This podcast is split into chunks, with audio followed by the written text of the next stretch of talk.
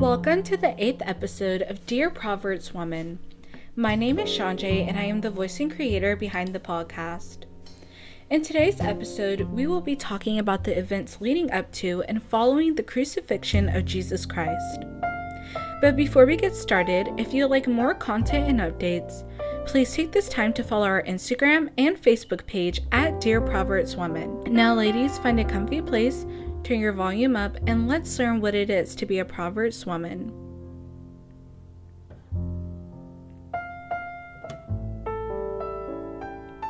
Hello, everyone. I hope everyone had a wonderful Easter weekend. I know I had a great weekend with my family, and also um, I enjoyed church service and enjoying the presence of the Lord. So, I'm sure a lot of you guys have heard about how Jesus died and he rose from the dead and that he died for our sins. But many people have never heard the story itself from scripture. So I would like to do something a little different for this week's podcast and actually read to you guys what is said in the Bible about the crucifixion of Jesus Christ. So I'll be reading from Luke 22 through 24 in the New International Version. So make sure to grab your Bible, that way you can follow along. And again, I'll be reading from Luke 22 all the way to Luke 24. Now let's begin. Now the festival of unleavened bread, called the Passover, was approaching. And the chief priests and the teachers of the law were looking for some way to get rid of Jesus, for they were afraid of people. Then Satan entered Judas, called Iscariot, one of the twelve. And Judas went to the chief priests and the officers of the temple guard and discussed with them how he might betray Jesus. They were delighted and agreed to give him money. He consented and watched for an opportunity to hand Jesus over to them when no crowd was present. Then came the day of unleavened bread on which the Passover lamb had to be sacrificed. Jesus sent Peter and John, saying, Go and make preparations for us to eat the Passover. Where do you want us to prepare for it? they asked. He replied, As you enter the city, a man carrying a jar of water will meet you. Follow him to the house that he enters, and say to the owner of the house, The teacher asks, Where is the guest room where I may eat the Passover with my disciples? He will show you a large room upstairs, all furnished. Make preparations there. They left and found things just as Jesus had told them. So they prepared the Passover. When the hour came, Jesus and his apostles reclined at the table. And he said to them, I have eagerly desired to eat this Passover with you before I suffer. For I tell you, I will not eat it again until it finds fulfillment in the kingdom of God. After taking the cup, he gave thanks and said, Take this and divide it among you. For I tell you, I will not drink again from the fruit of the vine until the kingdom of God comes. And he took bread, gave thanks, and broke it, and gave it to them, saying, This is my body, given for you. Do this in remembrance of me. In the same way, after the supper, he took the cup, saying, This cup is the new covenant in my blood, which is poured out for you.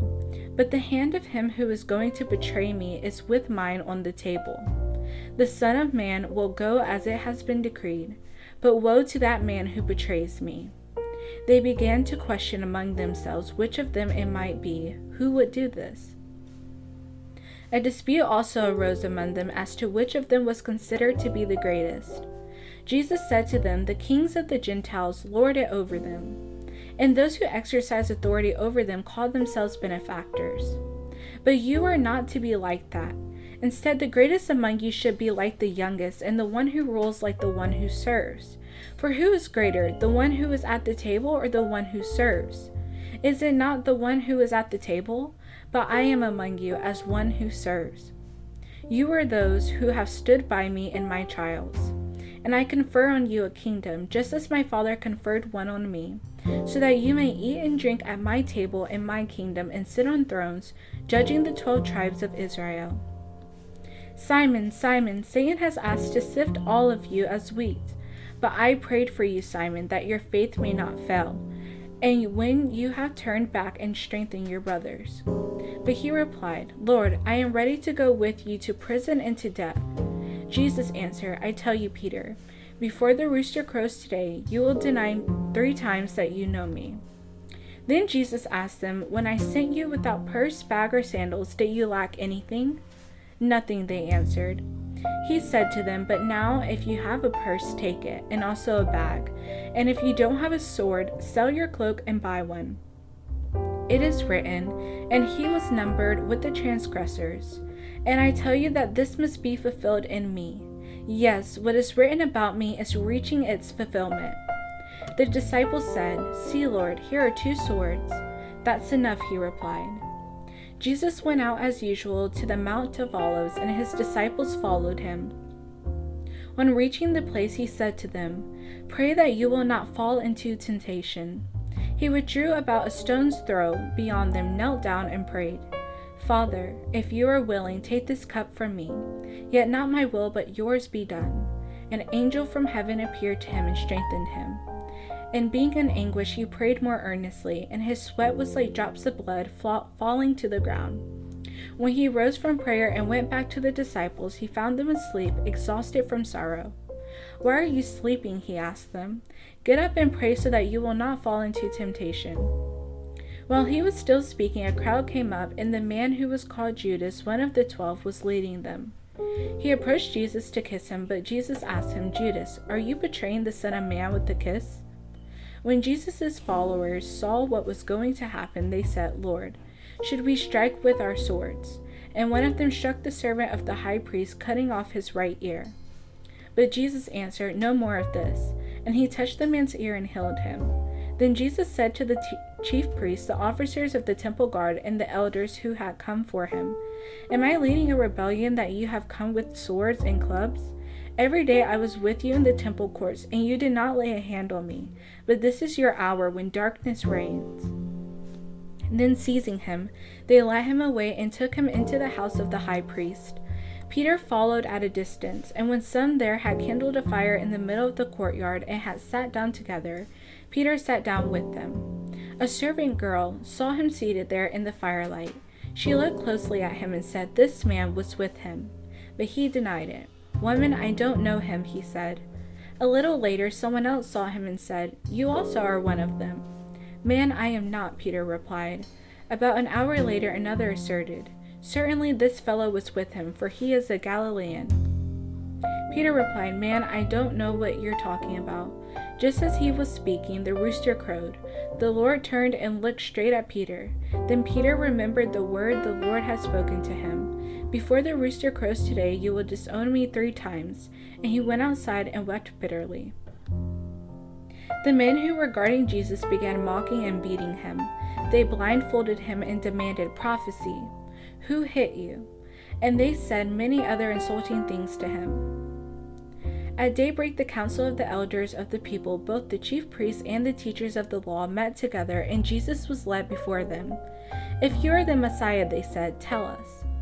Jesus answered, If I tell you, you will not believe me.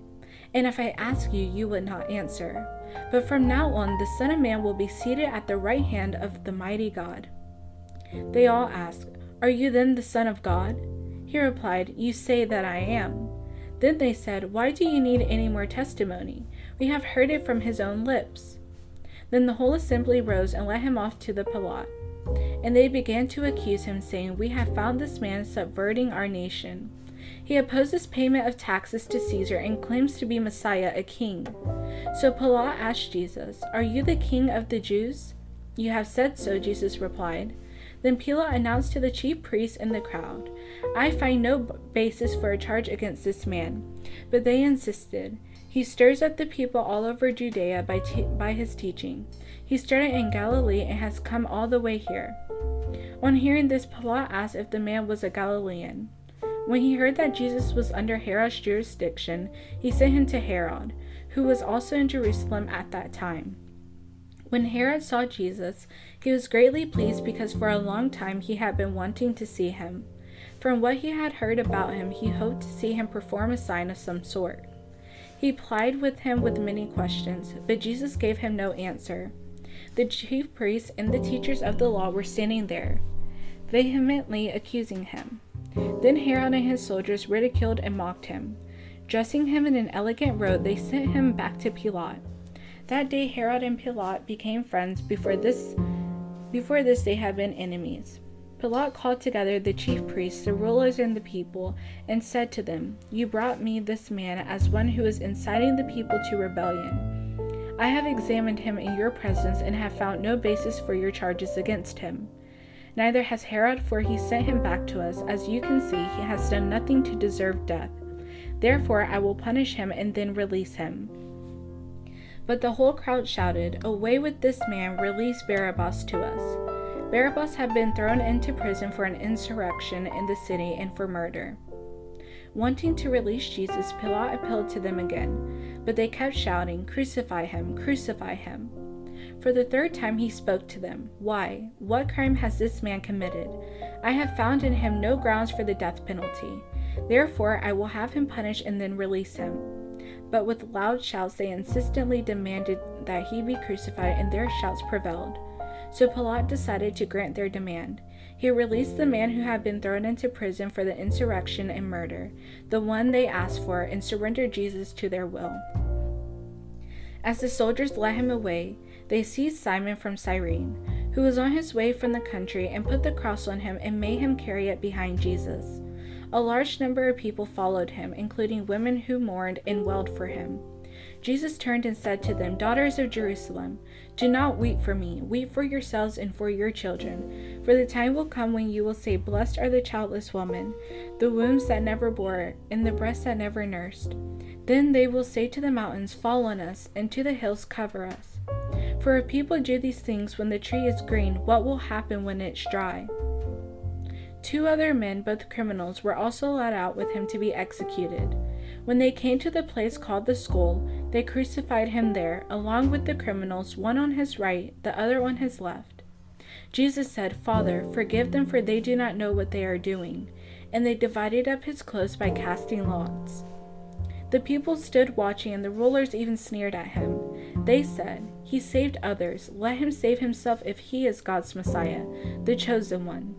The soldiers also came up and mocked him. They offered him wine vinegar and said, If you are the king of the Jews, save yourself.